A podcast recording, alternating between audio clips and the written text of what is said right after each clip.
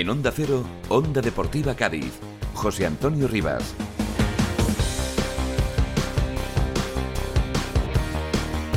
¿Qué tal? Saludos, buenas tardes, bienvenidos al tiempo de deportes, bienvenidos a la sintonía de Onda Deportiva Cádiz. Aquí estamos un día más encantados de acompañarles y de que pasen con nosotros este tiempo de radio. En el día después eh, de la rueda de prensa de Vizcaíno, eh, bueno, hoy tenemos que contar también cómo les va a los equipos gaditanos de primera, segunda y tercera federación. También tenemos baúl de la opinión, pero como digo, el día después de la rueda de prensa de Vizcaíno, que bueno, eh, posiblemente nadie esperara, esperara mucho más de lo que ocurrió eh, de lo que se contó allí, mm, que cada uno le ponga los adjetivos calificativos que, quiera. Yo creo que cada uno tendremos los, eh, los nuestros, ¿no? Y, además, seguramente pues todos serán eh, acertados. No sé si inoportuna, surrealista, innecesaria, en fin, bueno, pues podríamos seguir mucho rato, ¿no? Poniéndole adjetivos. El caso es que, bueno, pues pidió esa unidad, apeló a la inteligencia de la afición, y aparte de todo eso, aparte de con ciertas dosis de, ironía y de esa sonrisa socarrona que no sé si, eh, pues como le preguntamos, aunque no contestó, pero eh, benefició y calmó a la afición o por contra la, enfadó más todavía, que es lo que parece. Eh, aparte de todo esto, pues eh, se permitió el lujo el, club de presentar una nueva equipación que es con la que va a jugar el día del Celta de Vigo eh, este próximo fin de semana, además con colores no celestes, pero sí esa mezcla de de blanco con diferentes tonos de, azul, que si lo juntas todo, pues sí que parece de lejos eh, celeste, los colores del rival. En fin, pues eh, una muestra más de que el club, eh, bueno, pues va dando bandazos y no tiene muy claro hacia dónde, hacia dónde va y quién lo está guiando y de la manera en la que lo está guiando. En fin, abrimos, abrimos nuestro baúl de la opinión en el día de hoy con las mejores firmas, como siempre, del panorama cadista, arrancamos con el compañero de Diario de Cádiz, José Manuel Sánchez Reyes. Aunque parezca increíble, ganando el domingo estamos fuera de descenso. Decía ayer el presidente del Cádiz, eh, está en lo cierto. Sería increíble que el equipo, en su más que nefasta temporada, pudiera escaparse momentáneamente de la quema alcanzando unos pírricos 20 puntos y con solo tres partidos ganados en 26 jornadas sería la demostración del pésimo nivel de la liga. Y es que hay tantas cosas increíbles, por ejemplo, que un club reaccione a su deficiente planificación y a la más que delicada situación deportiva, fichando el último día del mercado de invierno sin ilusionar, salvo con Juanmi, a la afición. Increíble es que haya jugadores que todavía no se hayan percatado de lo que nos estamos jugando, o que después de cuatro años en primera, cualquier club, por modesto que sea, apueste más fuerte que el Cádiz a la hora de reforzar la plantilla. E increíble es también jugarse la vida el domingo con esa camiseta tan impersonal como espantosa que atenta contra nuestra identidad y nuestra historia. Y vengan pamplinas y cortinas de humo. Nos quedamos ahora con la opinión de Mauri García, compañero de, Europa Press, que nos dice esto en el día de hoy.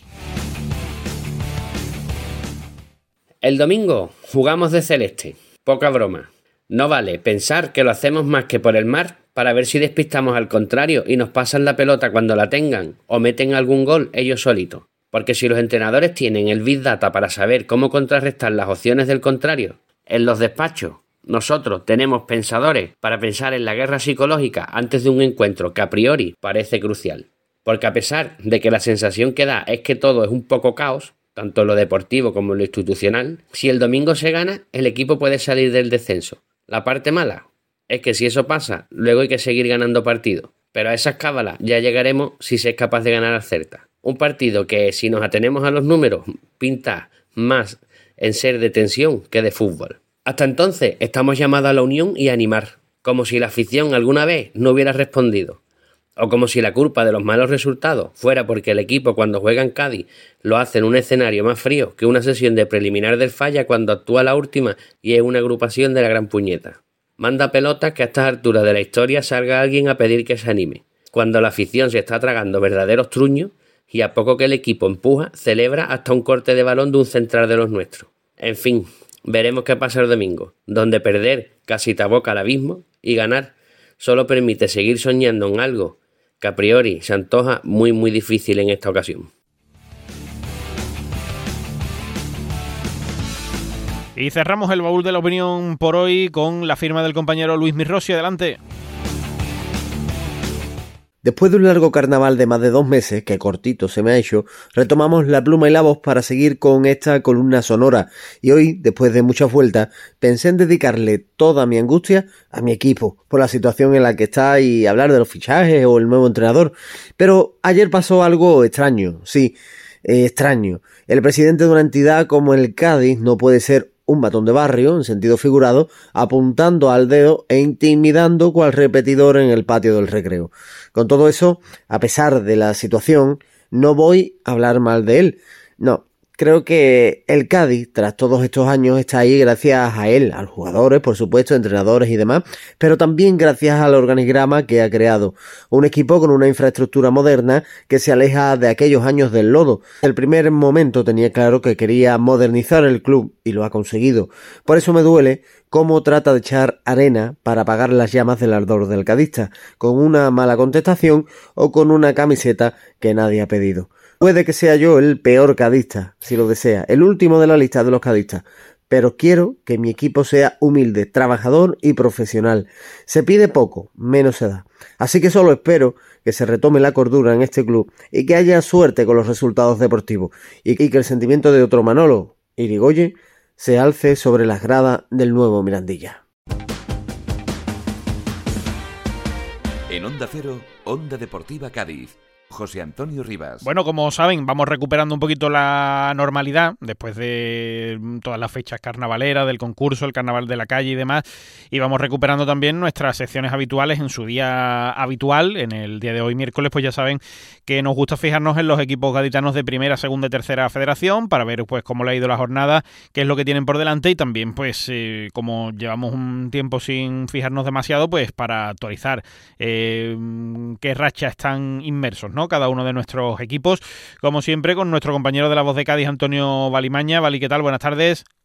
Hola, ¿qué tal? Muy buenas tardes. Y arrancando también, como siempre nos gusta hacer, por la primera federación, donde, bueno, pues eh, tuvimos un, un, poco de todo, dos buenas noticias, una que, que fue mala y al menos mmm, podemos decir que no tenemos a ninguno de los nuestros en, en, descenso, que ya es algo positivo, alguno que otro con mala racha de resultados, pero de momento fuera de, eso, de esa zona roja.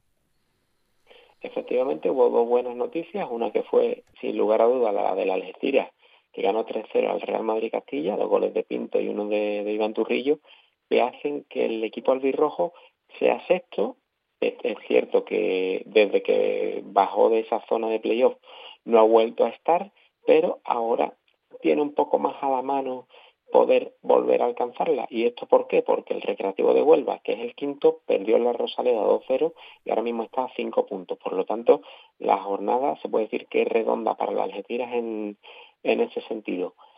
Y también es importante ese triunfo del, Atlético Salugueño, que es cierto que le costó ganar al Recre Granada, que es el, el último clasificado con solo 11 puntos. El Salugueño solo ganó por, por la mínima, 1-0 con gol de Rojas en la en, en el periodo de prolongación del primer tiempo, pero lo importante de todo esto al final es que tres puntos suma el, el equipo dirigido desde, desde los despachos por, por Juan Cala y en ese momento el Atlético Sanluqueño es décimo tercero con 29 puntos y tiene 5 sobre la zona de, de, descenso. Y la parte negativa pues la encontramos en el San Fernando que no termina de arrancar y cuando parece que, que coge un poco de aire, de nuevo vuelve a complicarse la vida. En este caso perdió 2-1 en, en Antequera, en Antequera un partido que se le puso a favor con el gol de Herrera a los 20 minutos, al final remontada de los, de los malagueños, que por cierto una antequera que se encuentra con 35 puntos, los mismos que el, que la Algeciras, y al final el equipo isleño que se coloca con 26 en la decimoquinta posición, pero ojo, porque solo tiene dos más que Linares y Mérida, que son los que vienen apretando desde abajo en las últimas semanas, sin ir más lejos, el Mérida le ha ganado al, al Castellón, que es el líder de la categoría, por dos goles a uno, y el Linares Deportivo, que también jugaba el, el pasado fin de semana, le ganaba 2-1 al Ibiza, que es el segundo clasificado. Por lo tanto, los de abajo están dando guerra y el San Fernando que se está metiendo en, problemas en estas últimas semanas. Pues sí, porque además la racha de resultados con bastantes jornadas ya sin ganar, pues empieza a ser de nuevo preocupante, así que tiene que ponerse las pilas de nuevo el, el equipo de, de, la isla y, además que caía derrotado frente a un Antequera que aparte de estar eh, holgado en la clasificación, pues eh, han llegado eh, inversores nuevos y parece que va a ser un equipo potente en las próximas temporadas. Habrá que, que tenerlo en cuenta, sí. Sí, totalmente y sobre todo que era una oportunidad esta semana, este, fin de, este pasado fin de semana, para distanciarse un poco más de, de, la zona baja porque Linares y Mérida a priori tenían dos encuentros complicados ante Castellón e Ibiza y las cosas del fútbol al final de, esos cinco puntos que tenía de margen se te quedan en dos porque ganan los dos de, de la zona baja los dos primeros y, y te complicas un poco más la existencia por lo tanto hay que hay que seguir peleando. Una temporada más para un San Fernando que nunca termina de engancharse a la zona alta y al final siempre acaba sufriendo hasta el final. Lo que sí parece claro es que bueno pues ya eh, las diferencias en la categoría se han ido acortando. Como tú bien decías pues los de arriba que es verdad que tienen bastante margen no y están bastante holgados en la clasificación sobre todo los dos primeros pero que bueno pues llevan eh, tres dos jornadas sin ganar en, algunos de los casos. Les está costando un poquito más. Los de abajo están apretando así que bueno, pues todavía eh, hay margen para que cambien cosas, tanto por arriba como por abajo en esta primera federación.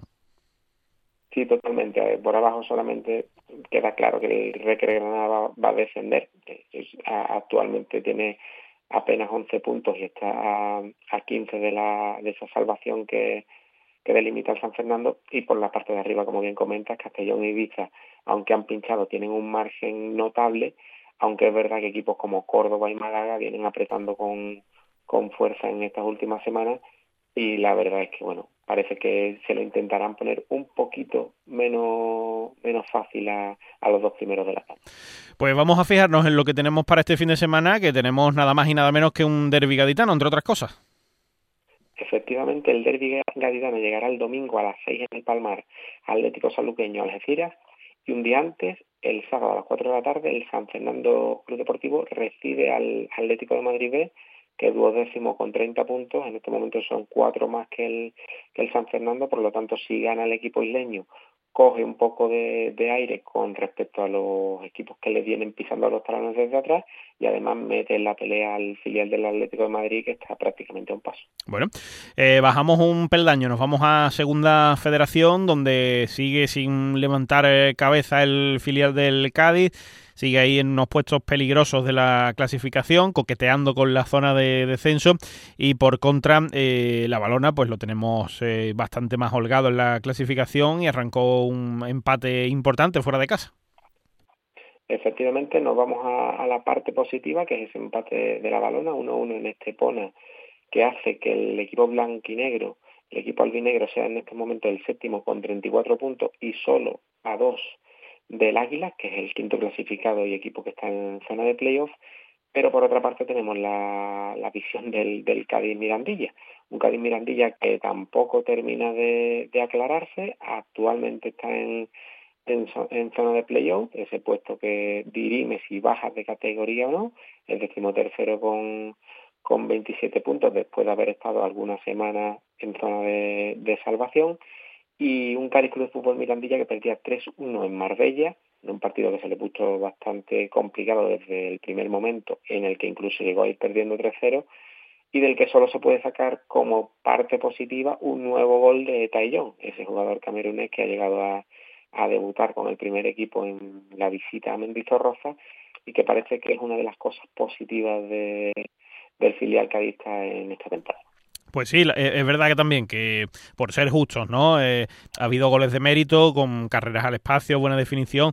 Los últimos que ha metido, hombre, pues son de estar ahí, que en algunos casos pues han sido casi de empujar y, y demás, pero bueno, la cifra goleadora ahí está y sobre todo para un futbolista que hace poco era centrocampista, ¿no? prácticamente un medio centro, que al final se le ha adaptado, se, se le ha colocado en, en zona de ataque y está rindiendo como ninguno. Yo creo que es sin lugar a dudas la, la noticia más positiva del, del filial cadista esta temporada, otra temporada en la que vuelva a estar en, zonas pantanosas y tiene de nuevo que, luchar por no descender de categoría y bueno, a eso se, se puede agarrar el, el filial como, como asunto positivo, aunque también es verdad que bueno la diferencia entre de categorías entre la primera división y esta segunda red es notable y, se pudo comprobar en cierta medida en, en Vitoria que aunque es cierto que no jugó mucho tiempo Etayón, pues tampoco demostró mucho ese día, ¿no? También en, virtud, bueno, en, en consonancia con, la situación del Cádiz en ese momento. Bueno, y para este fin de semana veremos a ver, ¿no? Si el Cádiz Mirandilla puede ir, ir escapando de esa zona baja, si a la balona le da para meterse en la zona de playoff, aunque sea en las últimas plazas, porque las primeras pues están ya muy, muy lejanas. Eh, y tenemos derby también este fin de semana. Efectivamente, derby en, el Municipal Linense, domingo 5 de la tarde, Balona, Cádiz Club de Fútbol Mirandilla. Unos que intentarán engancharse a la zona de playoff y los otros que intentarán no, no caer a ese, a ese pozo de la clasificación y al menos intentar salir de esa zona de promoción de permanencia para ver un poco con mayor optimismo y con mayor relajación lo que va quedando de temporada en, esta categoría. En tercera federación, mira, es difícil encontrarlo, yo creo que pocas veces a lo largo de la temporada lo hemos logrado, pero tenemos pleno de victoria de los gaditanos. Efectivamente, 3 de 3, el Conil ganaba el, el pasado viernes 2-0 al, al Córdoba B, el Jerez Club Deportivo vencía el domingo 0-1 en Cartaya y el Jerez Deportivo Fútbol Club superaba al Coria 4-2 en, en, Chapín con tres goles de, de Pablo que, bueno que hacen que los dos equipos de Jerez de la Frontera estén en una situación bastante eh, positiva, sobre todo el Jerez Club Deportivo, que en estos momentos es el líder con 50 puntos, y el Jerez Deportivo Fútbol Club, que está en zona de playoff, la cierra con 35 es cierto que a 15 de, sus vecinos, pero bueno, de momento los dos están en, zona alta.